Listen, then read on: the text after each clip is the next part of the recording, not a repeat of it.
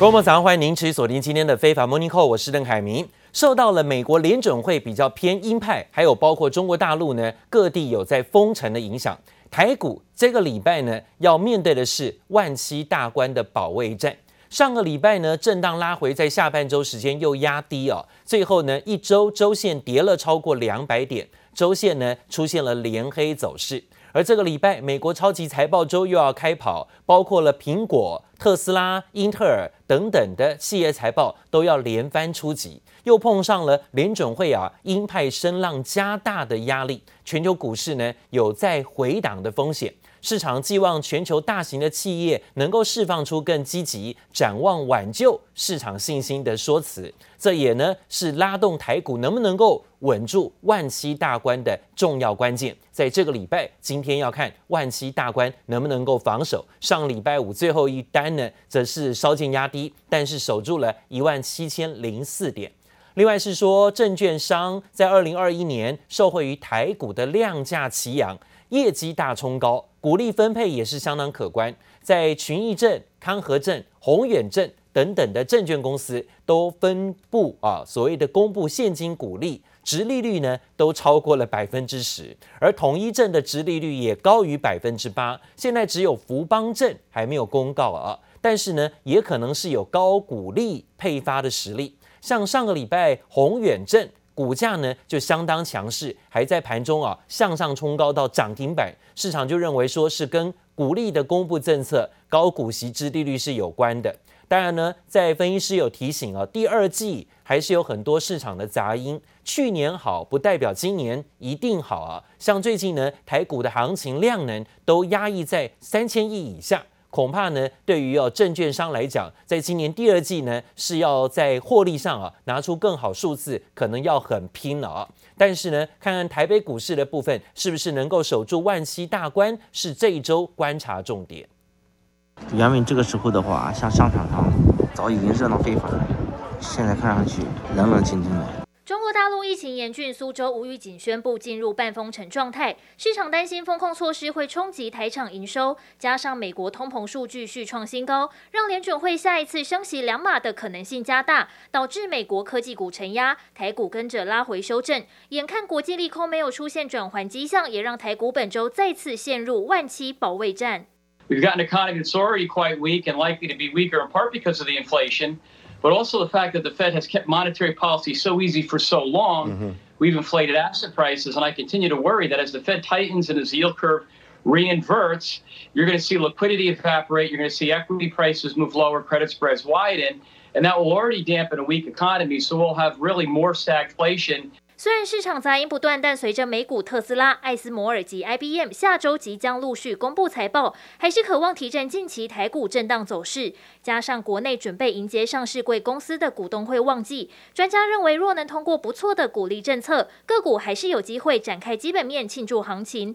但分析师提醒，在库存调整压力下，电子股压力警报尚未解除，近期股价还是可能持续疲软。如果有急跌跌破一万七千点的时候，有可能会有一个跌升反弹。但是如果出现大涨的时候，假设不是很一个比较明显，美国从鹰派转成鸽派的情况来讲，它可能还是未来会有个震荡的情况。影响指数比较重的这些权重股，可能短期要出现大涨，除非市场上面认为不会升息的，那这个可能几率就比较高。那除此之外，不妨留意看看，像水泥、钢铁。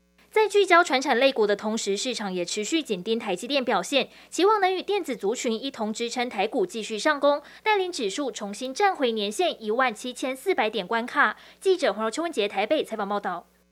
好，这礼拜有很多重要大事哦。今天呢，今天还有一些地方在休市，因为上礼拜五呢，包括欧洲、美国，包含了香港啊，还有包括纽澳，其实呢都是在休市，是因为呢耶稣受难日。那今天是复活节了哈，所以呢，像香港的部分还是会继续休市一天的情形啊。但是呢，这个礼拜有非常多的重要大事，包括财报，特斯拉的财报预计呢在台湾时间。二十一号的盘后会发表第一季的财报，虽然市场看好第一季的获利年增率有一倍以上，但是依旧关注中国疫情跟上海重要工厂停工带来的冲击。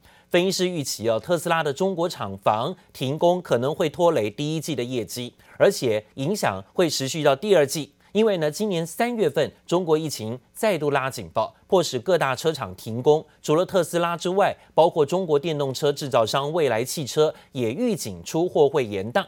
分析师就认为，特斯拉上海厂三月底以来间断性的停工，估计产能损失至少二点四万台。那疫情也会导致车用电池原料缺货，连带的影响电动车产能。另外，第一季的财报还有一个焦点就是特斯拉的毛利率跟均价表现如何？因为呢，它前两季已经为了应付成本而不断的调高价格。会不会冲击到它的销售呢？也是让市场担心的问题。他也认为特斯拉唯一不需要担心的问题是需求，现在呢可能还是求车恐急了哈。目前不用太担心，它可能价格调高，因为呢想买的还是会买。不过说到呢，在本周台股啊要面对万七大关的保卫战，这个礼拜除了特斯拉的财报之外，还包括了像 Netflix 跟艾斯摩尔。等等公司的财报要陆陆续续公布，也是本周的关注重点。那今天呢，包括了香港股市，因为复活节休市。那今天有券补的道奇个股，包含了像群创跟人保融券都是最后回补。明天有光宝科法说，还有呢传出封城可能就要解禁的是昆山，昆山封城最后一天在明天呢、是不是可以顺利解禁？大家也关注。另外呢。台子期结算在礼拜三，还有国际车用电子展在礼拜三要登场。接下来是包括特斯拉财报，以及呢像人保的除息，这是在周末时间啊，礼拜四、礼拜五有智冠康舒除息，有人保除息，几个国内股市还有国际的财经重要大事。另外是联准会主席鲍尔跟欧洲央行总裁拉加德将会在本周也要发表谈话。经济数据的部分呢，是中国第一季的 GDP，跟美国跟欧洲的制造业指数分别都是在本周要公布的，要特别留意。那另外，乌俄战事情况演变剧烈，俄罗斯要求乌国的港口城市马利波的军队必须要投降，否则呢将会格杀勿论。但是乌克兰总理扬言要奋战到底，绝不投降。乌国的外长更警告，马利坡可能会成为乌俄和谈中不能踩到的红线。No, city still is not fallen. There is still our uh, military forces, our soldiers, so they will fight till the end. And as for now, they still are in Mariupol. We have a deficit of the budget. About uh, five billion dollars per month during this uh, every every month of the war. So we appreciate and we are so gratitude for any financial support from side of United States and all of our international partners. 现在呢，马利坡的街头是一片狼藉，满地都是建筑残骸，甚至有看到有人员死伤的情景。俄方要求被包围的马利坡乌国士兵在黎明之前要自动放下武器投降，才能够保密。但是乌克兰最新宣称，马利坡还没沦陷，现在当地的乌军仍在浴血奋战，绝不投降，并且强调呢，要是马利坡乌军被歼灭，将会停止跟俄罗斯的停战谈判了。另外一座乌克兰东部城市叫做哈尔科夫，住宅区也传出遭到炮击，有人员伤亡。民间所看到的基础设备损毁，虽然如此，乌军仍然说成功的把俄罗斯军队呢已经推回到了哈尔科夫市的东边，也有几座村庄获得了解放。乌克兰总统泽伦斯基上 CNN 继续接受访问时，同样表明不会为了结束战争就割弃东部的领土啊。也会继续邀请美国总统拜登，甚至法国总统马克宏到乌克兰来看看，看看当地的情况是不是真的有所谓俄罗斯在进行种族灭绝的这种行为。另外呢，《华盛顿邮报》报道，美国跟欧洲盟邦正在制定一份呢要针对俄罗斯的新长期战略。可能呢，在国防、金融、贸易、国际外交等所有层面，都要积极的削弱，并且长期的想要孤立俄罗斯，不再跟俄罗斯有所谓的共存合作的机会。I think all the European member states, European Union member states, they should stop buying energy from Russia. So I was very disappointed that we have now decision only about coal. I think we should buying also oil and gas from Russia. Because like you said, we are all the time supporting uh, Putin's war when we are buying energy from Russia. 这也代表了西方世界重新想要围住俄罗斯的政策， 如同过去处理跟苏联的关系一样。首先呢，欧盟今年将会把对俄罗斯的天然气依赖想要减少三分之二，甚至说在二零三零年之前全面停止俄罗斯石化燃油，甚至包括相关的天然气进口。同时呢，许多欧洲国家宣布要大幅度的增加军事费用的支出。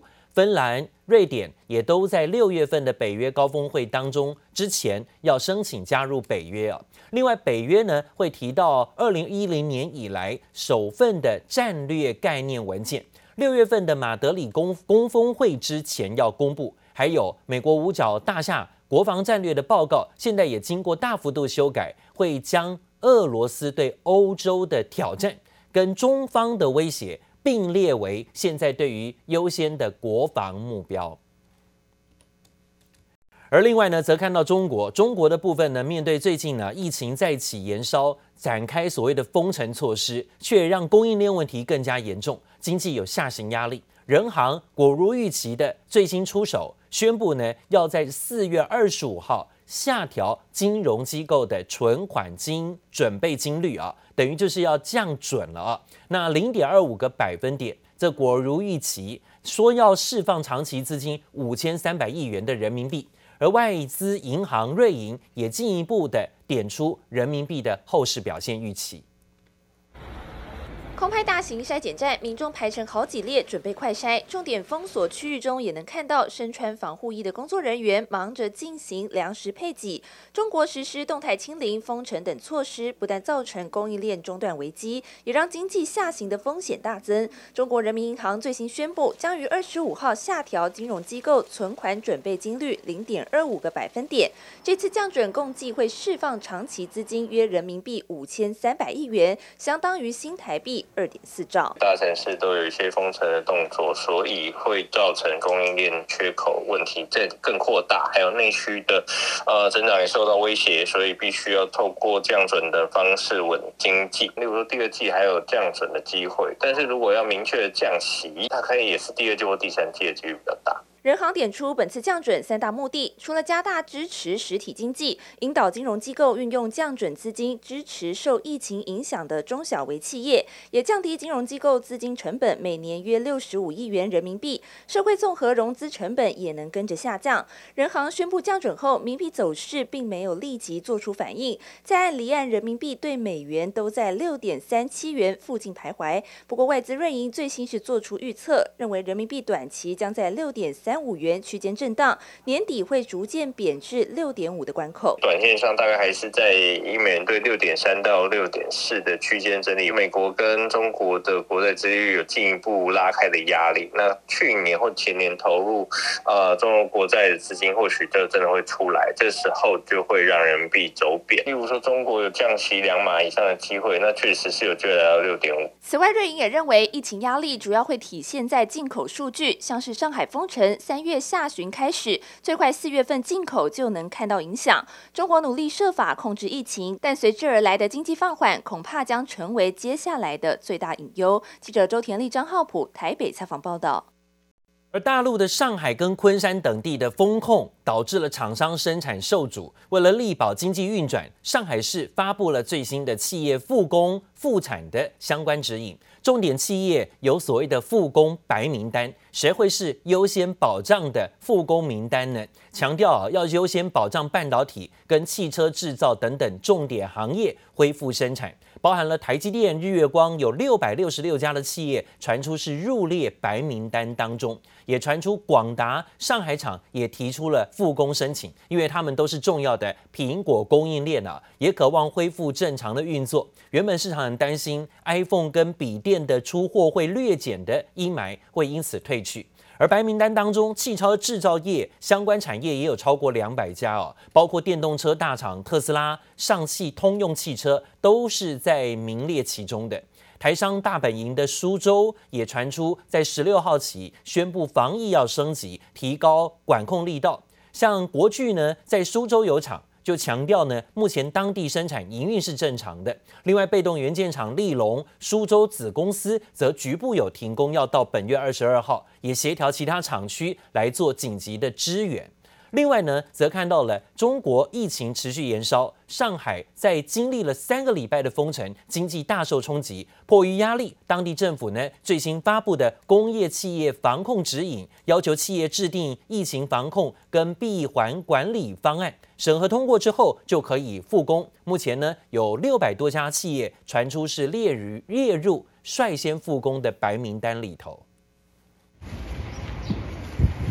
身穿防护衣的工作人员一个个接力合作，将生活必需品运下卡车。中国上海全区域静态控管已经将近三个礼拜，街道上持续一片空荡。但在经济压力之下，高压的防疫措施也开始出现松绑迹象。上海经信委最新放松生产限制，提出工业企业防控指引，洋洋洒洒列了五大方面二十一条措施，只要企业拟定防疫管理方案，一次一策批准后，就能复工复产。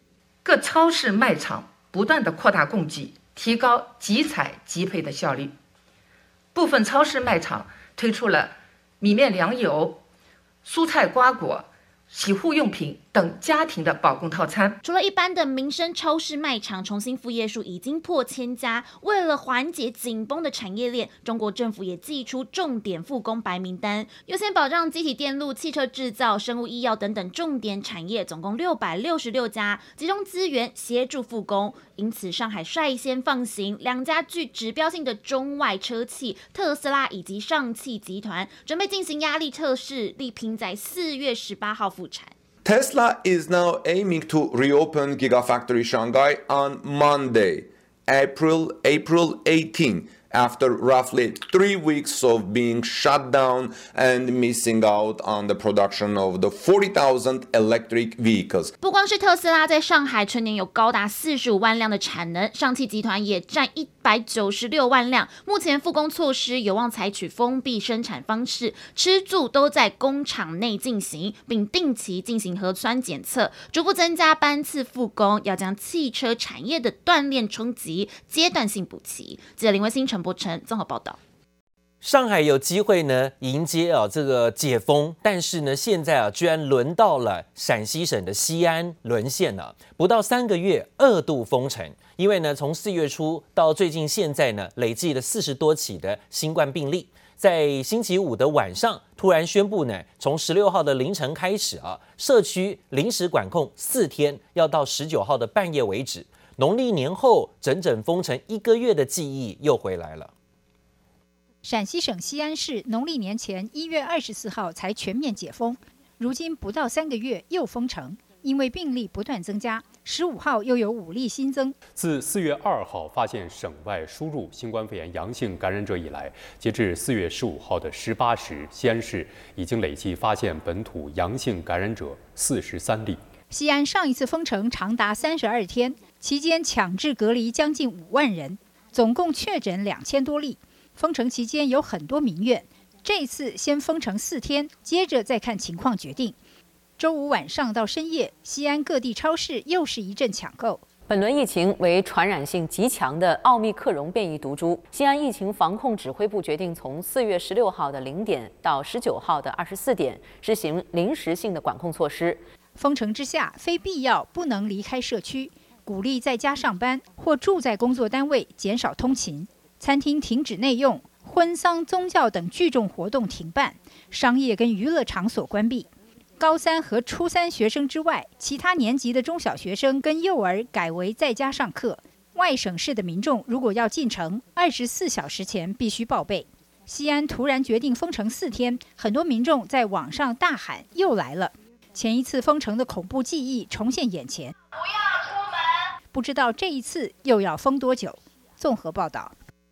好，但是呢，看到了现在不同于中国的一些地方，深圳的部分呢，疫情是逐渐的趋缓。所以当地政府呢在全力的要拼工业生产，因此呢最新宣布啊降低企业的用电成本，要针对全市四月跟五月的电费呢寄出高达一成的补贴，让这些工厂能够加大生产的力道增产。而除了电费的补贴高达一成之外呢，也针对了受影响的企业啊实施减免违约金的措施。预计呢，深圳市全市的减免金额可以高达人民币一百万元哦。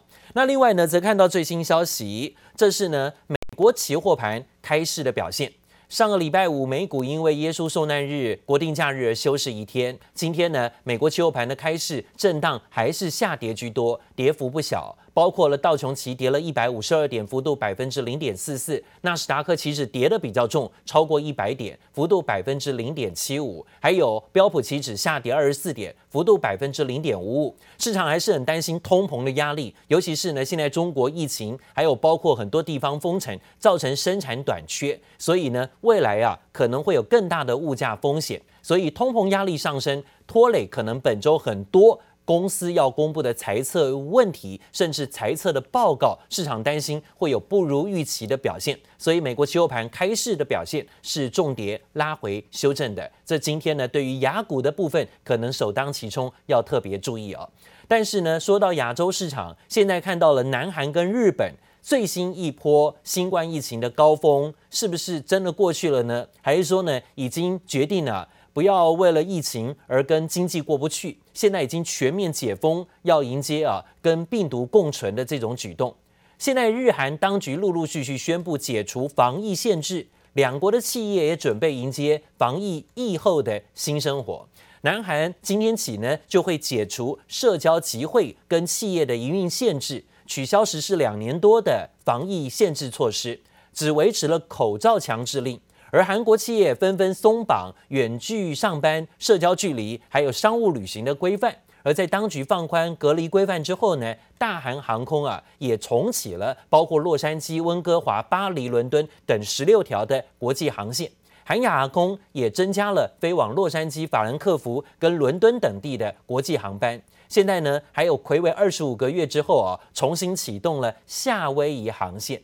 另外，在日本呢，政府的防疫顾问也说，由于 Omicron 造成的症状没有之前的严重，日本的新冠疫情现在进入到新阶段，不再需要全面的停止社会活动。最近呢，日本刚好正在樱花季啊，樱花正在盛开的时候，已看到跟前两年相比，已经有更多人愿意出门赏樱了。而日本也准备迎接五月份的黄金周假期哦，航空业跟旅行业。也准备争取海外更多的旅游商机。日本街头人来人往，全都戴好口罩，积极防疫。全是因为 Omicron 变异株 BA.2 几乎快成为日本主流病毒。当地公卫专家警告，BA.2 的感染率已经飙升至百分之七十六点七，随时可能爆发第七波大流行。あの流行の主体が BA.2、 こちらの系統にえほぼ置き換わったということです。で BA.2 は BA.1 と比べて感染力が高い、まあ、高いからこそ置き換わるわけですけれども、あの引き続き気を緩めることなく、基本的な感染防止対策の継続をする必要がございます。在十五号的记者会上，东京都知事小池百合子示警，变种病毒传染力不容小觑。而日本黄金周四月底即将来临，大型连假前夕，政府不敢大意，呼吁国民尽快施打疫苗。その意识を持ちながら、基本的な対策を彻底することが大切であります。ワクチンの接种を含めて、都民、事业者の皆様のご协力、基本的なあの予防策の彻底など、ご协力のほどよろしくお愿いを申し上げます。反观邻近的韩国，民众漫步樱花树下，大型广场草皮上更可以看到不少游客铺上野餐垫，席地而坐。当地政府研判疫情高峰已过，决定在下周放宽部分防疫措施。The figure have been steadily declining since the March 17 peak of more than 620,000. The death toll from the virus came to 20,889. The number of critically ill patients fell by 86 to 913. Starting Monday, South Korea will lift all distancing rules except the mask mandate. 韩国四月十八号起解除私人聚会人数和营业时间限制等措施，并在二十五号将 COVID-19 传染病等级从一级降至二级，也会开放电影院等场所饮食规定。韩国近五千两百万人，超过八成六已经接种疫苗，多数还追加施打到第三剂。日本人口百分之八十打完两剂疫苗，如果当中有九成继续追加施打，全人口就能有七成完整打完三剂疫苗。只盼疫苗覆盖率能。尽快提升，疫情才能早日看见曙光。记者周田丽、张浩普综合报道。日本跟韩国呢都要重新的解禁，而且开放观光啊。那现在看到日元的贬值，可以说是贬到了二十五年来的新低价位啊。日元的日央不断的宽松，所以呢日元持续贬值，现在到一二六啊，一百二十六兑换美元，所以呢是贬到二十五年新低。如果是哈日族，真的可以好好的准备一下了啊，因为呢如果跟去年的高点相比，啊，或是说最近几年的高点相比，那如果换五万块钱台币的话，跟之前的高点相比，可以多换三万多块日元哦。好，另外呢，也看到疫情的部分呢，虽然说有看到很多国家在解封，但是呢，仍然不能大意。今天传出最新消息，这是台北市长柯文哲跟副市长黄珊珊。真的碰到近距离的接触到确诊者了，而且呢，这次接触时间还蛮长的，高达一个小时。昨天虽然他们都前往了医院采检，PCR 是阴性，但是呢，疫调之后仍然把柯文哲跟黄珊珊、台北市长跟副市长等十六个人都框列。要居家隔离，将近要有十天的居家隔离，所以十天之内不得在外啊来做任何的活动，只能居家隔离十天，而且要到二十四号的凌晨凌晨才能够解禁。相关疫调持续进行，市府疫情可能有持续扩大的担忧。市府发言人就证实了，柯文哲、黄珊珊昨天呢已经在前几天在下午有跟。台北市政府府内接待了中华智慧运输协会的来宾，并且进行实体会议近一个小时。其中有一名来宾呢是参加旅游团确诊，而且呢发现它的 CT 值是二十二，因此呢是相当高传染性的。因此，尽管会议期间全程都佩戴口罩。但是呢，近距离的接触时间长，传播风险高，所以被框列隔离，要进行居家隔离至少十天。